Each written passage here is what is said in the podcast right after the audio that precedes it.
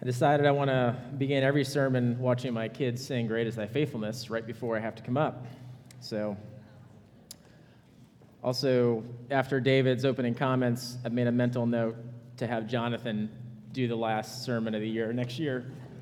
So, heads up. What is good to be here with you, bringing God's Word. Uh, if you have your Bibles, you can open up to John 16. That's where we're going to be at this morning. John 16. We'll be looking at uh, verses 4b through 15. Hear the word of the Lord to us this morning. It says, I did not say these things to you from the beginning because I was with you. But now I am going to him who sent me, and none of you asked me, Where are you going? But because I have said these things to you, sorrow has filled your heart. Nevertheless, I tell you the truth. It is to your advantage that I go away. For if I do not go away, the Helper will not come to you. But if I go, I will send him to you. And when he comes, he will convict the world concerning sin and righteousness and judgment. Concerning sin, because they do not believe in me. Concerning righteousness, because I go to the Father and you will see me no longer. Concerning judgment, because the ruler of this world is judged. I still have many things to say to you, but you cannot bear them now. When the Spirit of truth comes, he will guide you into all truth, for he will not speak on his own authority, but whatever he hears, he will speak, and he will declare to you the things that are to come. He will glorify me, for he will take what is mine and declare it to you. All that the Father has is mine. Therefore, I said that he will take what is mine and declare to you. Grass withers, flowers fade, but the word of the Lord is forever. Let's pray. God, throughout the week, there are so many voices that we hear voices of culture, sometimes our own. And God, now we come to your word knowing that it is the one voice that we can consider everything in it is true. That in it, God, are riches, that you describe who you are, who we are, God, and what we need. And God, in this season of, of Christmas and Advent, God, I pray that you would remind our hearts why it is that we can celebrate and hope this time of year, even amidst while still living in a fallen and sinful and broken world. God, go before us now. Open our eyes, open our ears to hear your word. We pray this in Christ's name. Amen. Well, the day after Christmas is always kind of interesting, right? There's all this buildup for the Christmas season. Um, I remember when you started not hearing about Christmas or, or, seeing decorations until like, you know, end of November, December. Now they start in, I don't know, August, or eventually there's just going to be no gap, right? It's just going to be, we're celebrating the year after or something. But there's all this buildup for Christmas. And for family, there's all these plans that we make. We're, we're deciding whose uh, house to go over and when and how we're going to we're going to spend Christmas. And then the big day hits yesterday, right? Christmas morning, we have our different traditions, different things that we do. And then it's always interesting to me that the day after Christmas always kind of reveals two types of people, right? See, the first type is the one who you woke up this morning and by 9 a.m., like all the Christmas decorations were put back, right? It was as if it like didn't even happen. They just could not wait to kind of reset the house, right? And then there's the second kind of person where they're wondering, how long will the HOA allow me to keep my Christmas lights on my house? Can I just keep them up until next year? Or how long can I, can I keep watering my Christmas tree? You see, I really want to extend this Christmas season. How many more Christmas movies can I watch? They're really kind of just a, a, a holiday thing, not just Christmas, so I'll just keep it lasting into January. That sounds kind of silly, but that also kind of brings up a question for us of how are we doing after this first Advent? When Christ comes into our world, we, we hear all these things. We sing the thrill of hope, right? A weary world rejoices. So, how is our world doing right now in this season, in between the Advents, in between the two comings of Christ? And for you more personally, how are you doing? Do you feel equipped? Or do you feel like God sort of just puts you here and that you're ill equipped to handle everything that this world has to offer in all its sin and brokenness and fear. As we look at this text, I think what we're going to find is that God has given us everything we need to prepare us for this time in between the two Advents. This time is also, if you've heard this phrase, called the already and the not yet. It's the already when Christ has come, he's established his kingdom, right? He is reigning, and yet there's the not yet part that we wait for the full glorification of the kingdom of God.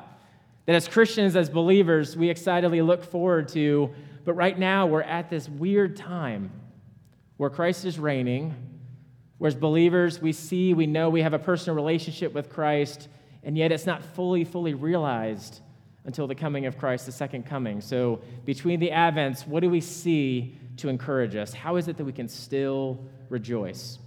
If you're a note taker, I stick with three points. So, the first one we're going to see is that God has prepared us by his ascension. Then, we're going to see that God has prepared us by sending his spirit. And then, lastly, we'll see that God has prepared us by his presence. So, first, uh, God has prepared us by the ascension. Start out, I want to look at where the disciples were at this point, right? This is Jesus talking. Um, it says, verses 4 to 6 I did not say these things to you from the beginning because I was with you, but now I am going to him who sent me, and none of you, the disciples, are asking, Where are you going? But because I have said these things to you, sorrow has filled your heart. So, from the disciples' perspective, uh, right, leading up to this, we had John 14. You have the, the passage, I am the way, the truth, and the life, right? This huge um, statement connecting us to Christ. Then you had John 15, two weeks ago. Jonathan Wisdom preached a great sermon. We heard about our connectedness to Christ and just how dependent we are on Him as, as the vine, right? Well, now you can understand that at this point, the disciples had heard that, right? They heard Jesus talking about their need for Christ, about just how dependent they were on Christ. And maybe the disciples were thinking, all right, we got it, right? We're there. We see our need for you. And then Jesus says, oh, yeah, by the way, I'm leaving. and you imagine the disciples might have been thinking, oh, that's still a thing, right? like you're still, you're still going at this point. You're still going somewhere. And what happens next is so easy for us to miss, just like the disciples. See, the disciples were so distracted by the fact that they were not going to have the physical presence of Jesus with them that they missed a huge theological truth. It's interesting that Jesus says, None of you asks me. That it's actually earlier, Peter actually asked Jesus, Where are you going? Jesus said that because he said, Right now, the kind of final hour, because sorrow has filled your heart, none of you are asking me, Where am I going? Meaning, Jesus is saying, it's really important. And it's kind of shocking that instead of asking me and, and wondering what I just said, you're still just kind of sorrowful and sad. So, what is it that they were missing? Verse 5 says, But now I am going to him who sent me, right? They missed the ascension. They were missing the significance of the ascension. I want to pause here for application. You'll see I do that a lot. It's the youth pastor in me, pausing for us to kind of consider what does this mean for us? So much of our Christian life, I often think, would be easier if we had the physical presence of Christ right here with us, right? So often, if I'm teaching or if I'm talking, especially to someone who rejects Christ, it'd be easier if I could just say, Here, him, believe in him, right? This guy right here. And yet, in God's will, that's not what he has given for us to get between the Advents.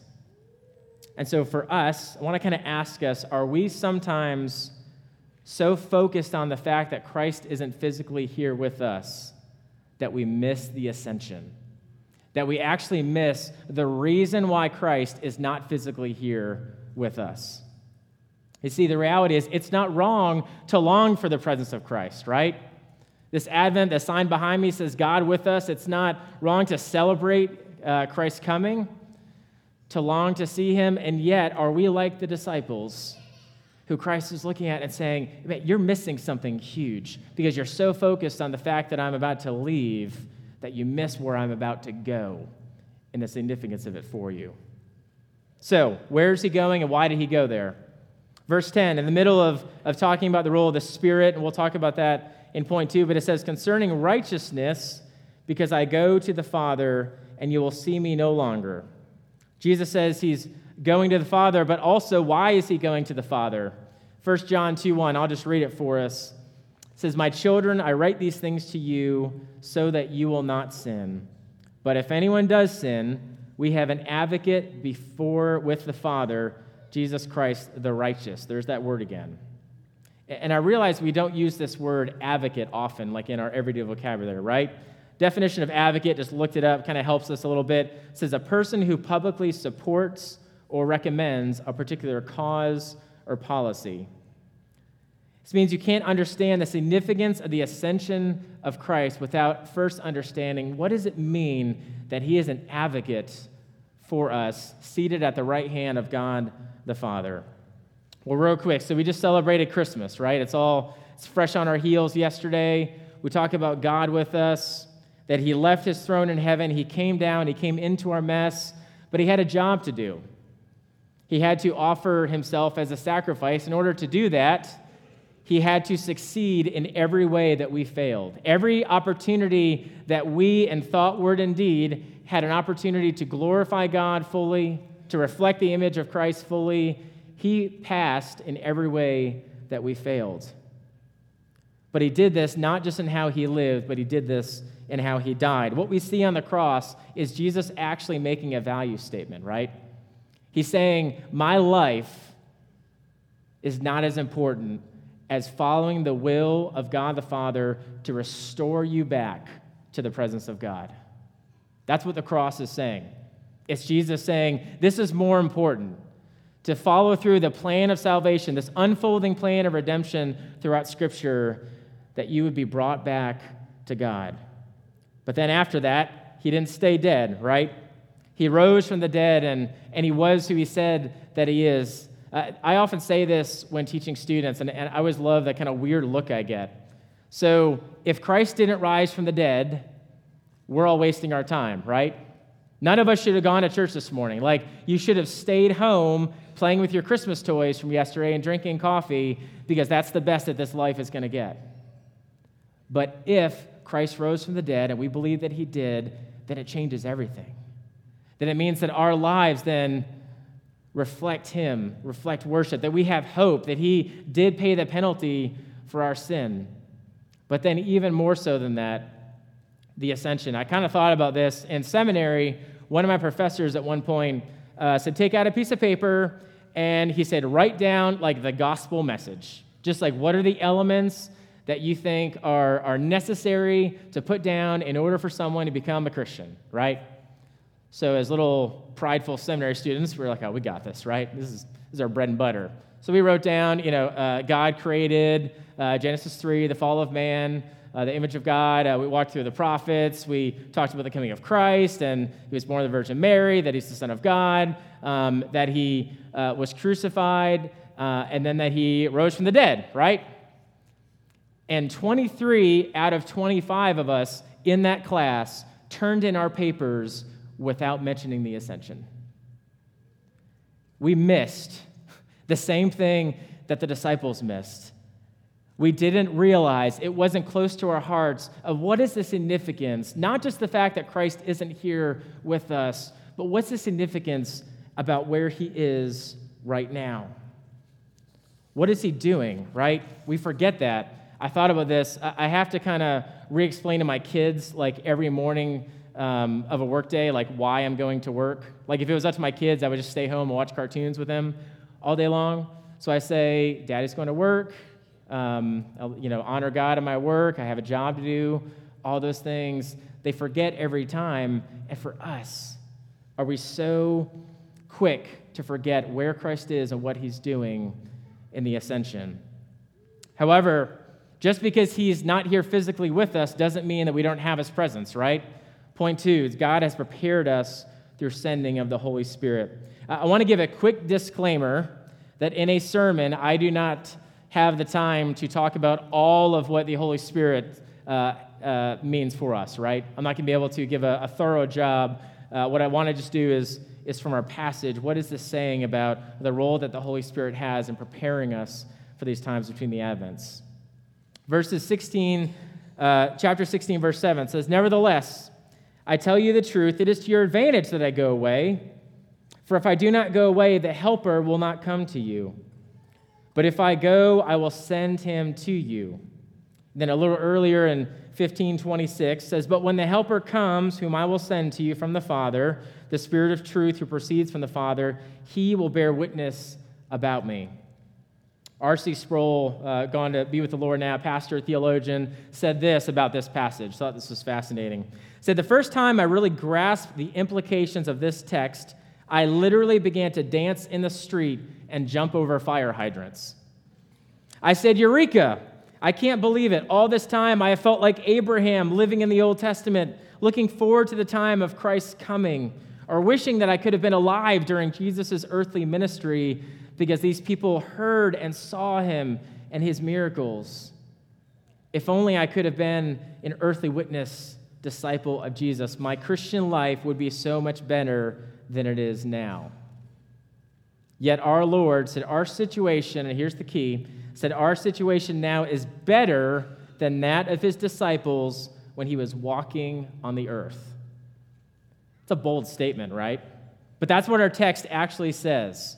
And here's what this looks like. So imagine if I were to say to you, what is it that would encourage you the most? Like, what do we all need? Probably most of us were to say, if all of a sudden Jesus walked through that door right now, right? And yet, this text is actually saying that because of the work and the role of the Holy Spirit, we have something better. We have his continued presence inside of us. This is a fascinating truth and one that I remember the first time I heard um, when I was at Clemson Pres, where I became a believer, I believe, for the first time, um, that I heard uh, then David Sinclair preached a sermon. I can't remember what, te- what passage it was, but he talked about the ministry and work of the Holy Spirit. And for the first time, it was brought to my attention that the Holy Spirit has a ministry to us.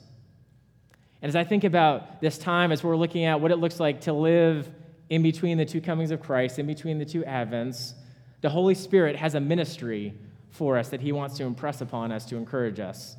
And three things we see in this is ministry. Not limited to, there's a lot, but just real quick here. First, we see a conviction of sin, and then an assurance of salvation, a revealer of truth. So stay with me. I'm going to fly, fly through these. Conviction of sin, verse 9 says, concerning sin, because they did not believe in me.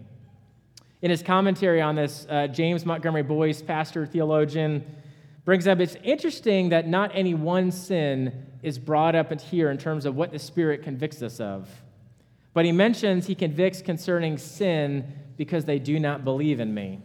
Uh, Boice brings up that belief in Christ, the one thing God requires for salvation, is that which is hardest for the natural man even to acknowledge, let alone attain.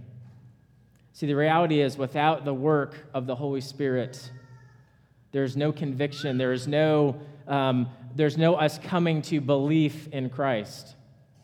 I remember I heard an illustration. I don't remember where this is from, but someone said this is like if you went to a cemetery, right, and started preaching to a bunch of dead bodies. Nothing's going to happen, right? You actually need a supernatural work in order for people to come to be alive in Christ. But there's another role through this, and it's an assurance of salvation. Verse 10 says, Concerning righteousness, because I go to the Father, and you will see me no longer. Now, the order here isn't an accident. First, as we look at the Holy Spirit convicts, he convicts us concerning judgment and sin. The fact that we are sinful, that when we look at our lives, we see the ways that we, met, that we miss the mark. But then the natural question of that, if we can come to an understanding of, yes, I'm sinful, yes, I have not glorified God, I have missed the mark in terms of the plans that God had for me, then our natural question should be, well, how is my sin going to be atoned for? How is it that I'm going to be restored to the holy, the magnificent presence of God if I am sinful? I kind of describe it sometimes this way um, Why do you wash your hands before holding a newborn baby? Right? Those are different now in the times of COVID. But um, in general, yes, there's germs and all those things, but there's also the sense in which, like, babies are just like clean. I mean, not always clean, but they just seem clean and, and perfect.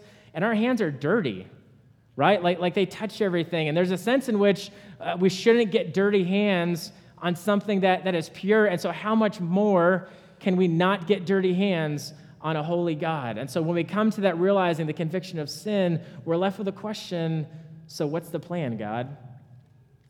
And as Joe mentioned during our, our confession, the plan is an everlasting one. The plan is that is going to be a one time sacrifice, that Christ offers us his righteousness, that it's an exchange of righteousness. That the Holy Spirit, through this passage, says that he takes the righteousness of Christ and gives it to us. Here's what this, this looks like. Um, this is kind of making me a little vulnerable here, so let's see if I can get through it. But I was a terrible student in middle school and high school. And, and if you think you know what that means, like take it down three more notches. I was awful. Um, and I always wonder what it would be like if one day during report card time, which is when I usually got grounded um, the day after, I opened up and I looked and, and I saw my name on it, but then I looked it up and instead of seeing all these terrible grades, I saw straight A's, right? You naturally understand what I would be thinking. I wouldn't thinking, oh man, good, my teachers just felt bad for me, right? They're like, that Tim, he's, he's a nice guy. He just kind of doesn't apply himself. So we're just going to change all his grades to straight A's. That's not what I would have been thinking. What I would have been thinking is that I got someone else's grades, right? But what also, what's the implication there? It means that some poor kid actually got my grades. That when they look at their name on their report card, they're expecting to see the fruits of their labor, everything that they earned, and instead they open up and they see failure. And I know that sounds crazy, but that is the free, that is what's given to us in the gospel. That is when we say we have the righteousness of Christ, that the Holy Spirit applies, that it's as if our, our name on our report card still says our name, and yet it is all the work of Christ. And in the same way, when he took on sin, it's still his name, and yet it is all the penalty for everything that we have done, he bore on the cross. And the Holy Spirit takes this and he impresses it on our hearts. He says, This is true that if you believe in Christ, if you profess Christ, you have his righteousness. And then lastly, here, it says that he is the revealer of truth, the revealer of truth. Verse 13 says, When the Spirit of truth comes, he will guide you into all the truth. For he will not speak on his own authority, but whatever he hears, he will speak, and he will declare to you the things that are to come. And also, a little earlier in chapter 15, 26, says, The Spirit of truth who proceeds from the Father. Notice how verse 13 it says, The truth. The implication here is a promise for the disciples who are involved in writing the scriptures, revealing that the scriptures are the word of God, that they are the truth. And this is a, a fascinating way that the scriptures, the truth, the word of God, that as we read it, the Holy Spirit impresses upon our hearts the truth, the word of God. As we look at this, another question for you is this where you're getting your source of truth from? From the Word of God as written and led by the Spirit. If I were to ask you, where do you go when life's biggest questions happen? Where do you go? Because reality, this text says, when the Spirit of truth comes, He will guide you. The reality is, we are all being guided by something. And I thought about this. I almost didn't share this illustration because I knew that I'd have to confess to several hundred people the movie that I watched two weeks ago, but I'm going to do it anyway. So, um, two weeks ago, I was uh, super sick, just in bed, couldn't get out of bed. And um, when you start to, when you're really sick, for some reason, like cheesy Hallmark Christmas movies start to look really good. And I was scrolling through, and I almost landed on Christmas Vacation or Die Hard or something manly like that. Instead, I landed on A Christmas Prince. All right? I know by the chuckles, those of you who are laughing have seen this. So these are all the same, right? I mean, I have to disclaim, I have to be truthful. Um, I'm not, Steph's not the one that has to convince me to watch Christmas Hallmark movies. It's me. Um, so I put this on and I'm watching, and all these movies are the same, right? There's some, there's some character that is facing some kind of big moral dilemma, right? And the movie is meant to highlight sort of the best qualities in, in men and women and, and trying to kind of get the main character to do the right thing, either realized through someone they met or some kind of fun Christmas memory or, or something like that. And at the peak of the movie, um, those of you who want to watch it, I won't ruin it, but at the peak of the movie, the main character has this just like deep question that she has to decide what to do. And I heard something that I thought, ha, see, this wasn't wasted. This is beautiful sermon material because I knew what I was preaching on. When we look at the Holy Spirit, the revealer of truth, the main character actually said this, or sorry, she was talking to her dad, and her dad, here's his, his advice to her. says, You have to listen to your heart, it will always tell you the truth. Yeah. That's, that's what our culture is hearing. And so when I heard that, I thought, bam, perfect sermon material. Like our congregation needs to hear that as we look at the role of the Holy Spirit, that He is the revealer of truth. And then you can imagine what happened. I spent so much time thinking, oh, the congregation needs to hear that, that then the Holy Spirit works. I thought, how many times, I wouldn't say it that way, but how many times have I operated by that manual? How many times have I been guided by my own heart, by my own affections, when I have an opportunity to stop and to say, Holy Spirit, truth, true scriptures, what is your revealed truth in this situation? And I really wrestled with it. I thought, why is it that so little of the time it's, it's not my first instinct to go to the scriptures to say, God, what, what, what, how do you say that I should live when I'm faced with these various battles, these various hard things in between the Advents. And for me, I came up with two. The first one is my pride. Because here's what I have to say in order, for, in order to really listen to this verse I have to say that my skills and my life ability, the things I've learned, are not greater than the truth of God's word. I have to actually swallow my pride and say, I'm not capable of, of applying your, uh, the truth of everything in the situation, your word and you alone, as impressed upon by the Holy Spirit, is what I need right now. But then the th- second reason was honestly laziness. It takes work to not listen to your heart, to stop and say, God, what are you saying about this? What are you saying about sin? What are you saying about, about my marriage right now, about being a parent? About how I should treat Sunday morning and, and what my life should look like, God. What are you saying? Because reality is, it takes work to actually search the scriptures and say, what do you say on this topic? If you're visiting, uh, there's, there's, I know there's a lot of visitors. I, I don't know where you go to church, but this is even more so a reason to make sure that wherever you go to church, that they're preaching the scriptures.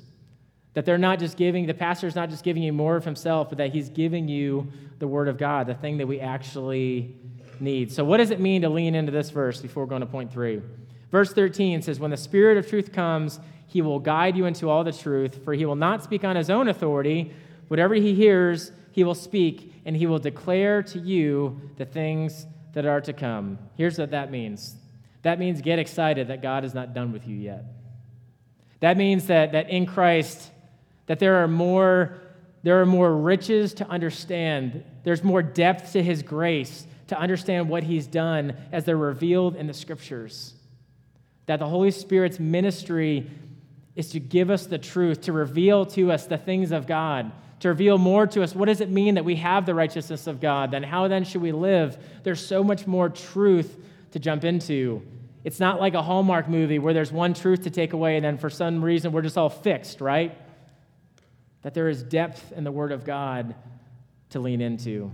But then, even more so than that, to reveal progression that, uh, that God has prepared us by giving us His presence.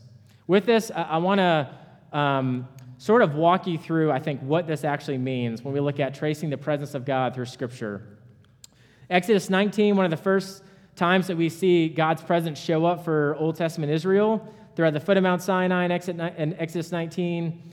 Uh, people just left Egypt. The Lord tells Moses that if they keep his covenant, they'll be like a kingdom of priests, a holy nation. Here's what it says Exodus 19. On the morning of the third day, there were thunders and lightnings and a thick cloud on the mountain and a very loud trumpet blast, so that all the people in the camp trembled. Then Moses brought the people out of the camp to meet God, and they took their stand at the foot of the mountain. Now, Mount Sinai was wrapped in smoke because the Lord had descended on it in fire. The smoke of it went up like a smoke of a kiln, and the whole mountain great trembled.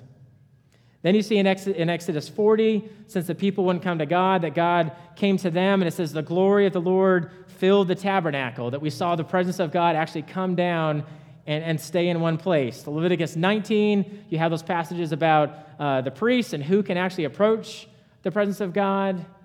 But then you see that it's limited, right? That it's only certain times, that it's certain people. And the hope is that the presence of God would stay in one place, but because of Israel's uh, rejection, the presence of God leaves. And then you have this 400 years of silence, right? 400 years of, of people wondering, what, what is this going to look like? What, what about everything that we heard from the Old Testament until breaks into history God with us?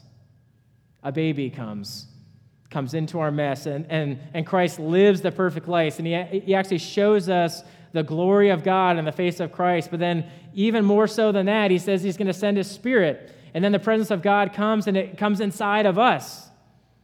And here's the thing as Christians that I, I just think we either don't think about, or maybe we don't really fully believe it, or we don't talk about it. Whatever it is, here's the reality that same presence of God in the Old Testament that was dangerous, that was holy, that only certain people could approach, that same presence of God now in the Holy Spirit is inside of us as believers.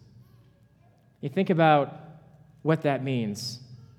That means that everywhere we go, we bring the presence of God with us and even more so, connecting from two weeks ago when Christ talked about abiding in me, abiding in my love. That word abide and the word tabernacle for the Holy Spirit coming and dwelling in us, it's the same word. So, how is it that we stay connected to Christ? The Holy Spirit did not come at the expense of Christ or even instead of Christ. The Holy Spirit came to give us more of Christ, to give us more of who He was, who He is.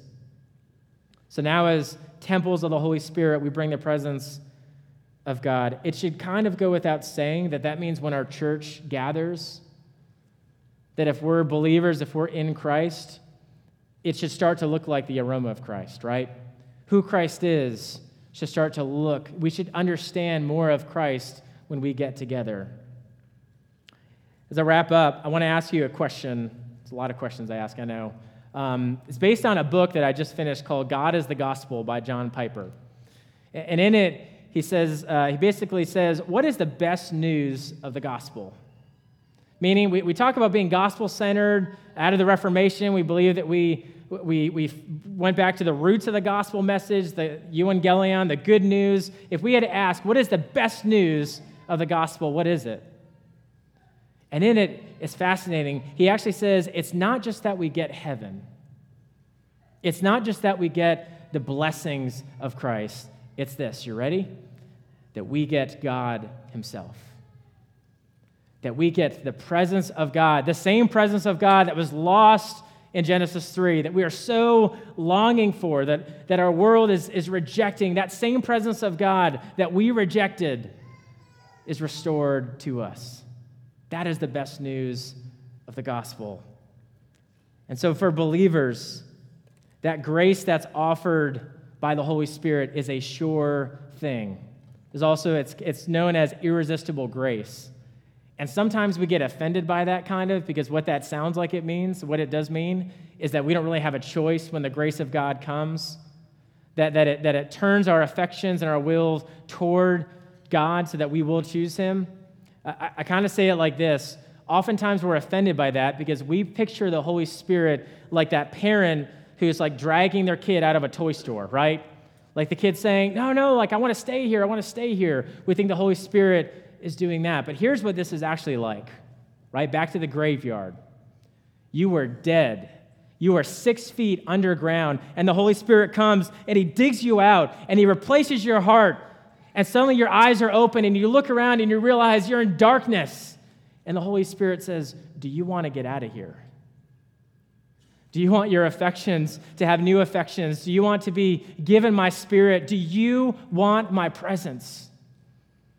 And once the Holy Spirit takes hold of you in that, there's not a soul that can resist it, and that is good news. That is the work, that is the ministry of the Holy Spirit. That is what God has been doing to restore to us the presence that has been lost. It is still hard to live in this already in this not yet time. That this weird time where, where Christ is reigning and we see him and we have a relationship with him, and yet it takes work And the, thing to realize is God has not left us. God has actually sent Christ, and then Christ is exactly where he needs to be, continuing to intercede for us, and he's given us his presence because he has not abandoned us. And at the same time, it's not wrong to also long for the presence of Christ to return, to come to make all things new, to long for that day when we no longer have to have faith can't wait for that day. But in the meantime, Christ is exactly where he needs to be, interceding for us, and he has given us his very presence. Let's pray. God, we thank you for this truth. God, you didn't have to give us your presence. And God, you saw fit that in the midst of our rebellion, our rejection of you, of the truth, God, you saw fit to come and to save a people. God, I pray that as we're on the tail of, of celebrating Christmas, of Advent, that we would understand that the celebration does not need to end. That in one sense, we celebrate you coming into our mess, and we also celebrate and we look forward to you returning, and we are comforted by your Spirit that reveals the truth to us, God. I pray that we as a church would bring this message, this message of hope, to a culture who has rejected you, who has, as the scriptures say, uh, the sin of unbelief, that are dependent on the Spirit coming and waking up a dead heart. God, would you do this?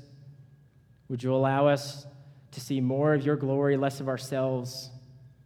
And would you allow the ministry of the Holy Spirit to make known to us all the riches that are ours in Christ Jesus? Pray this in Christ's name. Amen. Amen. Amen.